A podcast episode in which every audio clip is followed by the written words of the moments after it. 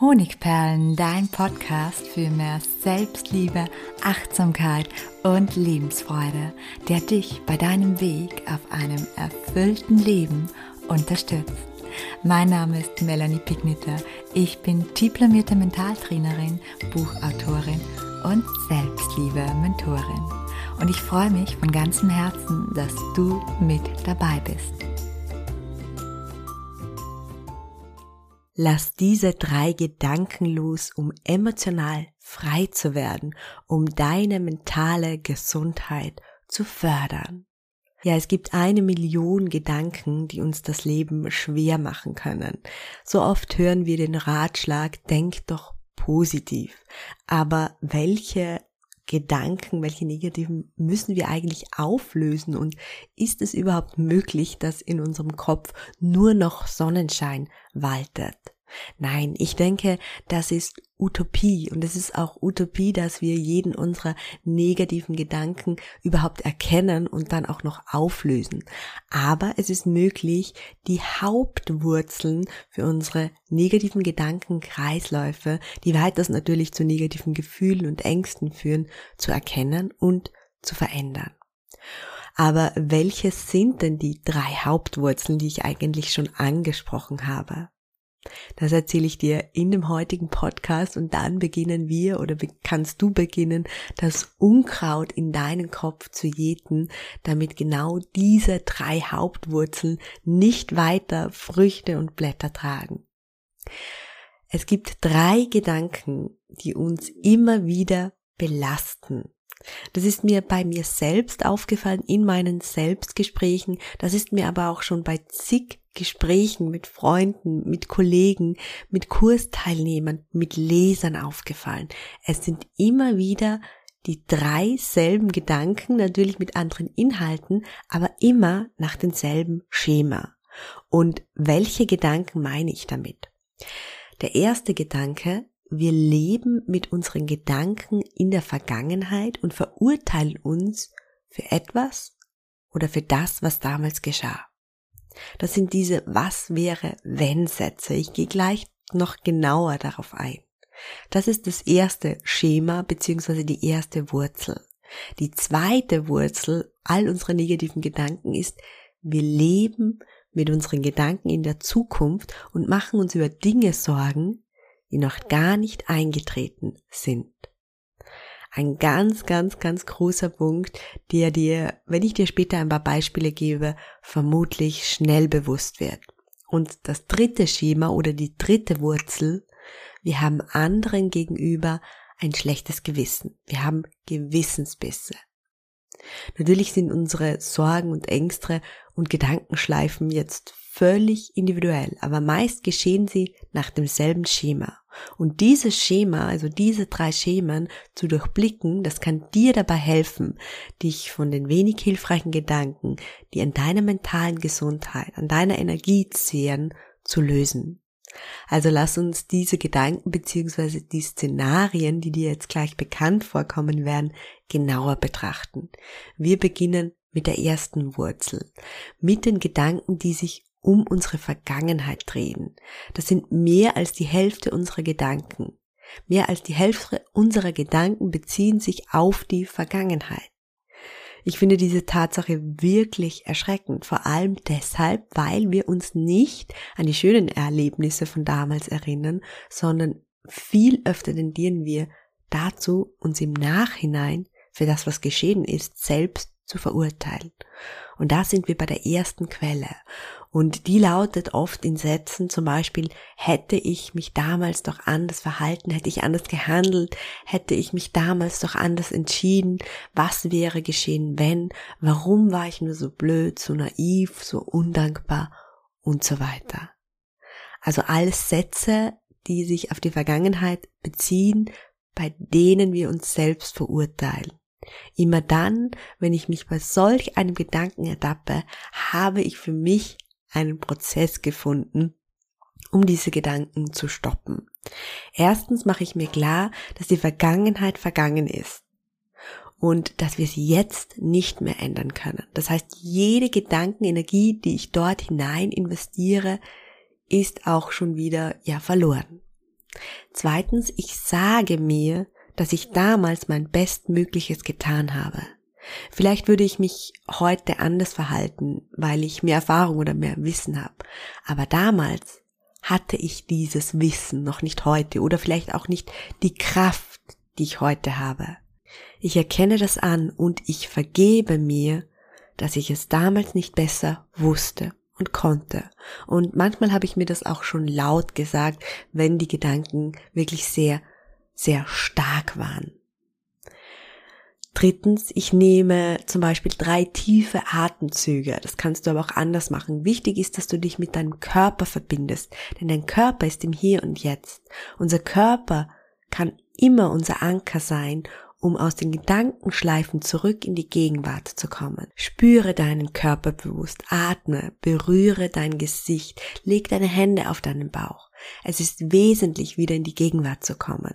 Denn wenn ich etwas in meinem Leben verändern möchte, dann kann ich das nur in der Gegenwart tun. Und viertens, und wenn ich mich dann doch mal an die Vergangenheit wende oder mich an die Vergangenheit erinnere, dann tue ich das ganz bewusst und dann versuche ich auch ganz bewusst, mir die schönen Momente, die mich mit Glück und Zuversicht erfüllt haben, heranzuziehen, weil die vergessen wir so schnell. Es kann eine bewusste Glücksübung sein, wenn du dir heute sagst, ich möchte mich an zwei glückliche Momente in meiner Vergangenheit erinnern.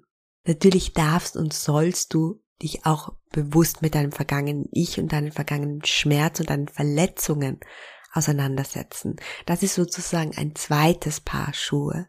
Nur so, nur so kannst du Glaubenssätze nachhaltig auflösen und dein inneres Kind heilen. Lediglich die stetige Selbstverurteilung in der Vergangenheit sowie negative Was wäre, wenn ich mich so oder so verhalten hätte, Szenarien, die dürfen wir unserer mentalen Gesundheit zuliebe loslassen. Und somit kommen wir zur zweiten Quelle fast all unserer negativen Gedankenschleifen, nämlich um die Zukunftssorge. Dazu möchte ich dir eine kleine Geschichte aus meinem Leben erzählen, die die Dynamik der Zukunftssorgen aufzeigt.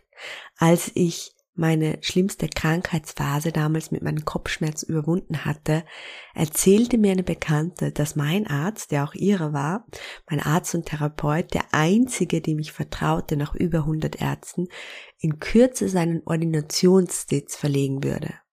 Und ja, ich bekam direkt so eine Hitze im Gesicht und wirklich Angst und stellte mir vor, er würde seine Praxis irgendwo fernab von Wien wo ich eben wohne, eröffnen, wo ich vielleicht stundenlang hinfahren müsste und es deshalb nicht tun würde.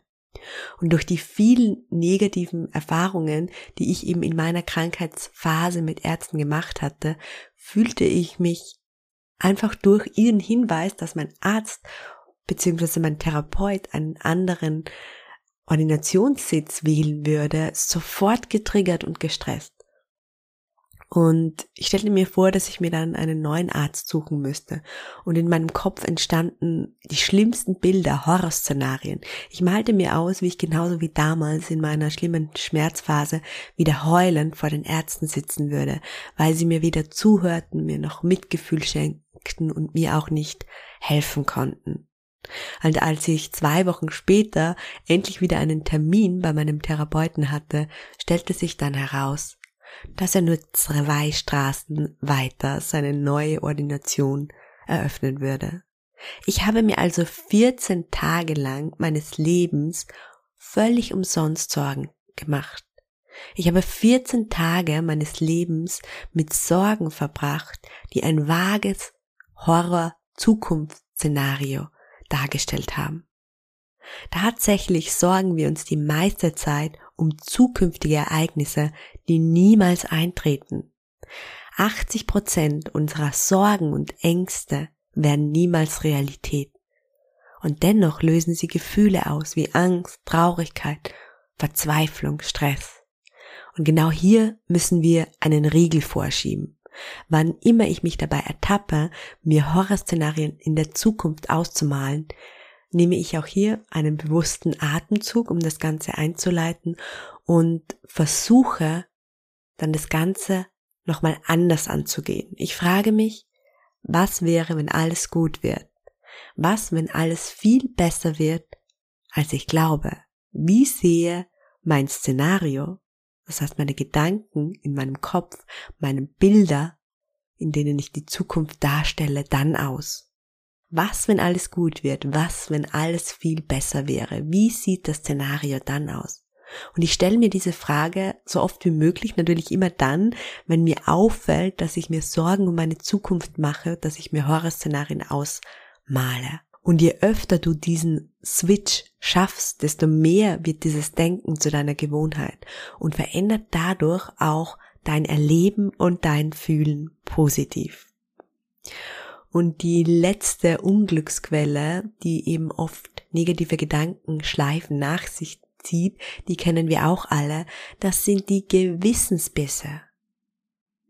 Jeder hat einmal und das ist auch völlig okay, ein schlechtes Gewissen. Es zeugt auch von Empathie.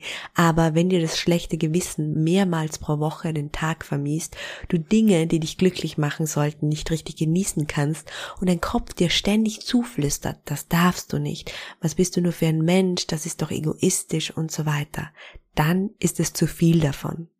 Das schlechte Gewissen bringt dem anderen, den du vielleicht sehr liebst, nichts. Im Gegenteil.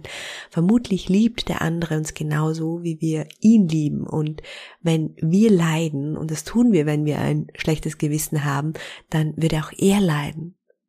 Wenn wir mit unserem Gewissen hadern, dann liegt es oftmals daran, dass wir glauben, wir hätten anders handeln können oder anders handeln müssen. Überprüf das mal rational. Wieso hast du so gehandelt? Vermutlich, weil du wirklich gute Gründe hast. Vielleicht hast du dir vorgenommen, mehr in Selbstliebe mit dir zu gehen. Vielleicht hast du dir vorgenommen, Grenzen zu setzen. Zeig dir selbst gegenüber liebevolle Empathie und Verständnis. Verstehe, warum du nicht anderen, anders handeln konntest oder willst. Ergreife endlich für dich selbst Partei und steh für dich ein. Denk auch immer daran, nur wenn du gut auf dich selbst achtest, hast du genug Energie. Ein schlechtes Gewissen entsteht in unseren Gedanken und genau dort kann es auch gelöst werden. Umso öfter du es schaffst, von Gedanken wie, das ist doch egoistisch, auf, das steht mir zu, ich darf mich selbst glücklich machen, ich darf an erster Stelle stehen, zu switchen, desto eher werden diese Gedanken zur Routine und das negative Gefühl bzw. das schlechte Gewissen verabschiedet sich. Denk daran, deine wichtigste Aufgabe ist es, dich selbst glücklich zu machen. Ja, ich hoffe, du konntest durch meine Hinweise auf die drei Hauptwurzeln unserer schlechten Gedanken oder negativen Gedanken, ich erwähne sie nochmal, erstens die Gedanken in der Vergangenheit, wo wir uns selbst verurteilen, Zweitens, die Gedanken in der Zukunft, wo wir uns Sorgen über Dinge machen, die noch nicht eingetreten sind. Und drittens, das schlechte Gewissen. Ich hoffe, du konntest dadurch auch bei dir selbst das ein oder andere erkennen. Denn das Erkennen ist das Wichtigste, um diese Unruhe stiftenden Gedanken zu entlarven und Stück für Stück dich davon zu befreien. Und bei diesem Prozess wünsche ich dir vor allem viel liebevolle Geduld. Ja, schön, dass du heute dabei warst. Herzlich, deine Melanie.